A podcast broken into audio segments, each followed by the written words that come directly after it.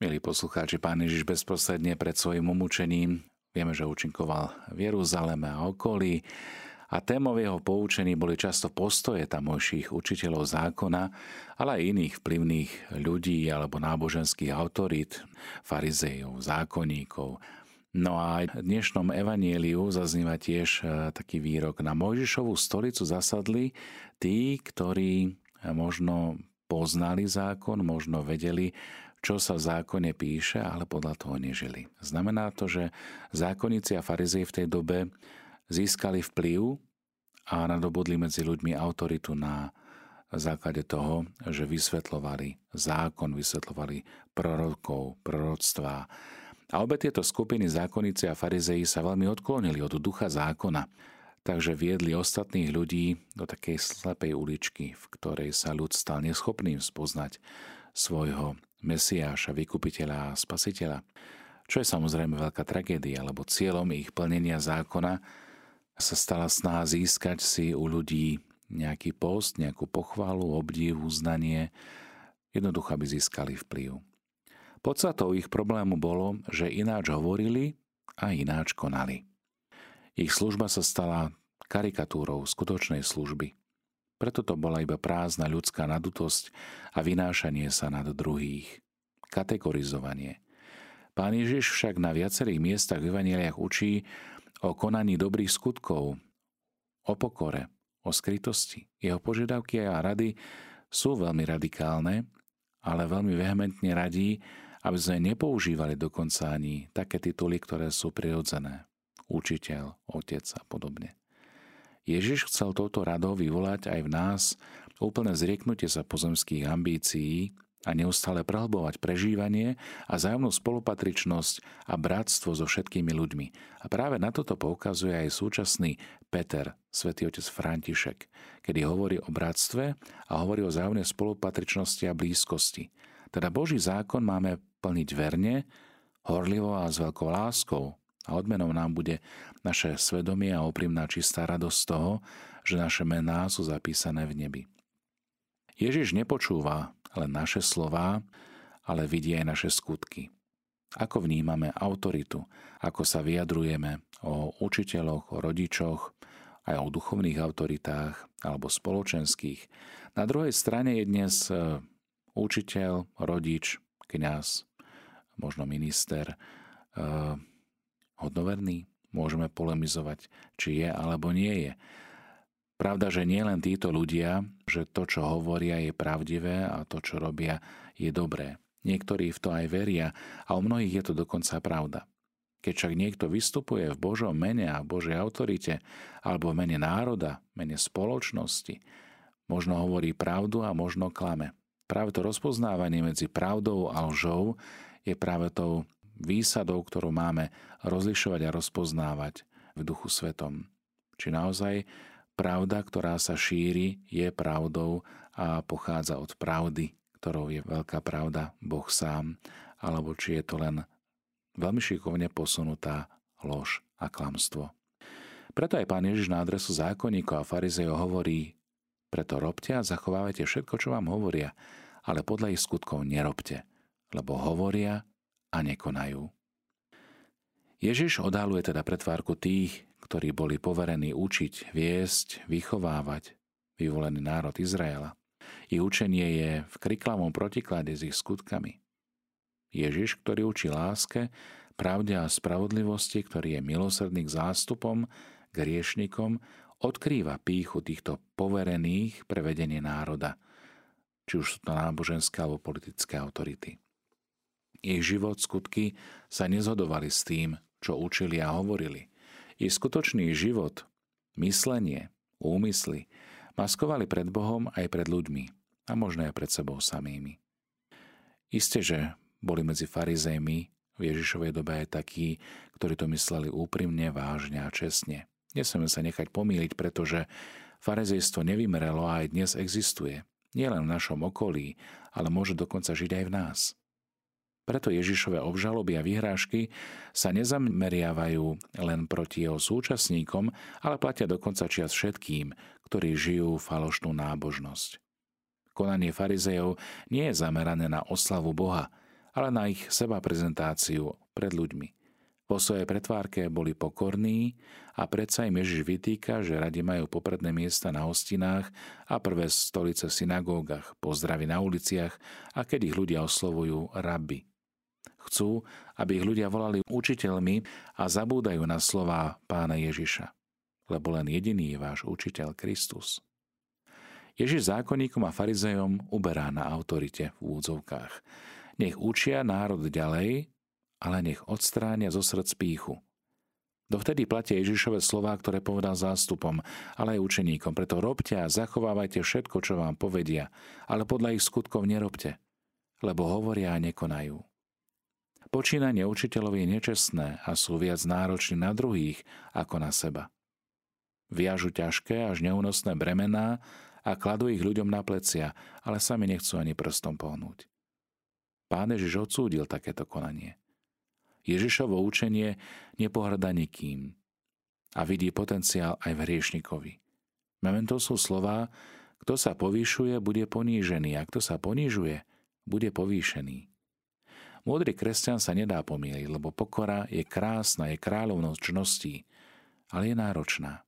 Pokorný človek nepozerá na iných, nezávidí iným, ale buduje svoj vzťah k Bohu rovnako na slovách aj skutkoch, ktoré sú zhode s učením pána Ježiša. Nerobí nič preto, aby bol chválený, obdivovaný, uctievaný a vážený. Ježišovo napomenutie má chrániť pred každým prejavom pýchy, farizejstva. Vieme, že pícha má veľa utieňov. Tým viac buďme ostražití. Nenechajme sa oklamať zlým. Uchránime sa sklamania a keď budeme žiť v pravde, budeme pokorne zmýšľať o sebe aj o iných. Všetko robíme v duchu učenia Ježiša, aby nás mohol odmeniť vo väčšnosti. Spomínam sa na jeden príbeh, ako sa niekoľko rokov jedna žena hnevala na kňaza. Prečo? Pretože dovolil invalidovi si sadnúť na jej vyhradené, v úvodzovkách vyhradené miesto v kostole.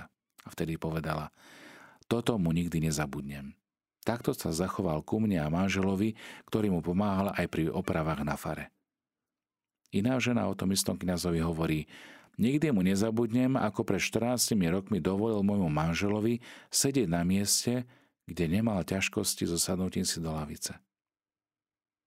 Vnímame ten rozdiel? Pícha a pád. Ako často sa s nimi v živote stretávame. Pokorný človek chce to, čo chce Boh. Pokorný je v srdci a preto je plný pokoja a lásky. Nepotrpí si na povšimnutí, podstách, pochvalách, jeho modlitba je v duchu Ježišových slov, keď ich koná v tichu a v skrytosti. Starší muž sa podelil s mladými o svoju životnú skúsenosť. V mladosti som túžil priviesť k Bohu všetkých ľudí na svete. Veľmi rýchlo som spoznal, že bude stačiť, keď Bohu privediem svojich drahých. Dnes pracujem na tom, aby som sám urobil všetko, čo chce odo mňa Boh. Slúžiť Bohu v každej dobe – za každého počasia opravdivo a v pravde je nielen povinnosťou, ale aj výsadou kresťanov. Boh si praje, aby sme spolupracovali v pokore s jeho darmi, milosťami. Robme, k čomu nás pozýva a vedie.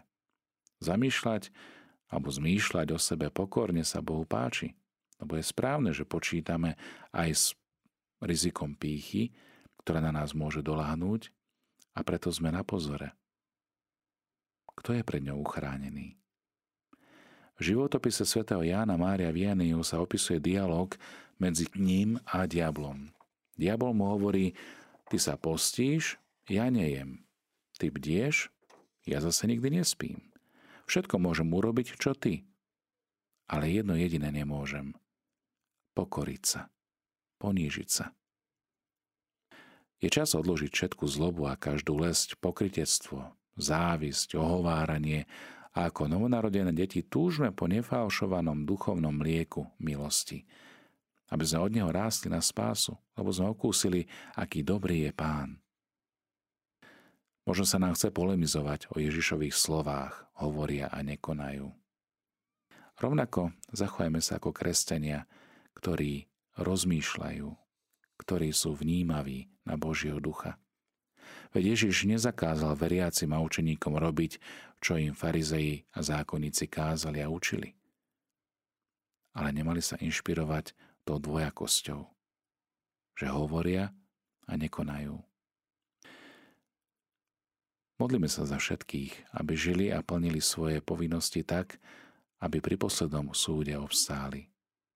Aby počuli tie slová, ktoré Ježiš hovorí svojim Poďte poženaní môjho Otca a zaujmite miesto, ktoré je pre vás pripravené od stvorenia sveta. Samozrejme, že Ježišove slova môžu vyvolávať polemiku a agresiu. Je bezradný pred svojim ľudom. Proroci sú niečo ako sol v ráne. Bez ich hlasu sa môžeme úplne prispôsobiť svetu a jeho mysleniu. Keby Ježiš nepoužíval tento prorocký štýl, pravdepodobne by neskončil ani na kríži. Evangelista tak ostáva verný Ježišovmu štýlu, ktorého cieľom nie je potlesk, nie je aplaus, nechce byť celebritou, ale vernosťou Božiemu slovu, slovu Otca, aj za cenu straty popularity či potlesku, napokon aj smrti. Len jeden je váš učiteľ, hovorí. Vy všetci ste na ceste, ktorá má byť školou. Všetci máme ostať žiakmi, učeníkmi, ktorí sú hladní po poznaní, ktorí sú hladní po prítomnosti učiteľa, ktorí ho chcú poznávať, počúvať. Najdôležitejšou činnosťou žiaka je počúvať učiteľa. A Ježiš svojich priateľov, čiže nás, neposiela učiť, ale pomáhať ľuďom, aby sa stali žiakmi jediného učiteľa, pána. Najdôležitejšia otázka nie je tá, že koľko toho vieme, ale či poznáme svojho učiteľa. Jeden dospelý človek sa stal kresťanom. Po svetej omši, pri ktorej bol pokrstený, sa konalo veľké agapé. Bolo prítomných veľa ľudí z kostola a požiadali ho, aby sa ako novopokrstený prihovoril k prítomným. Vo svojej úprimnosti povedal tieto slová. Viacerých z vás dlhé roky poznám z práce, no nikdy by som o vás nebol pomyslel, že ste kresťania. Evanieliu Matúš oslovuje prvé kresťanské spoločenstva a chce osloviť aj nás k zamysleniu. Modlíme sa, aby aj slova, ktoré nás obvinujú, nevyvolali agresiu, ale reflexiu. Aby to, čo hovoríme, to, čo konáme, bolo zhode s tým, čo hovorí a koná Ježiš. Aby neplatilo to, čo povedal ten novopokrstený, že dlhé roky vás poznám z práce a nikdy by som vás nebol povedal, že ste kresťania. Milí priatelia, slova dnešného Evanielia sú veľmi adresné, sú možno také, ktoré rozdeľujú, ale zároveň prinášajú svetlo. Nechajme sa viesť teda Božím slovom aj dnešný deň, aby sme hovorili, mysleli a konali tak, ako od nás očakáva náš učiteľ a pán Ježiš Kristus.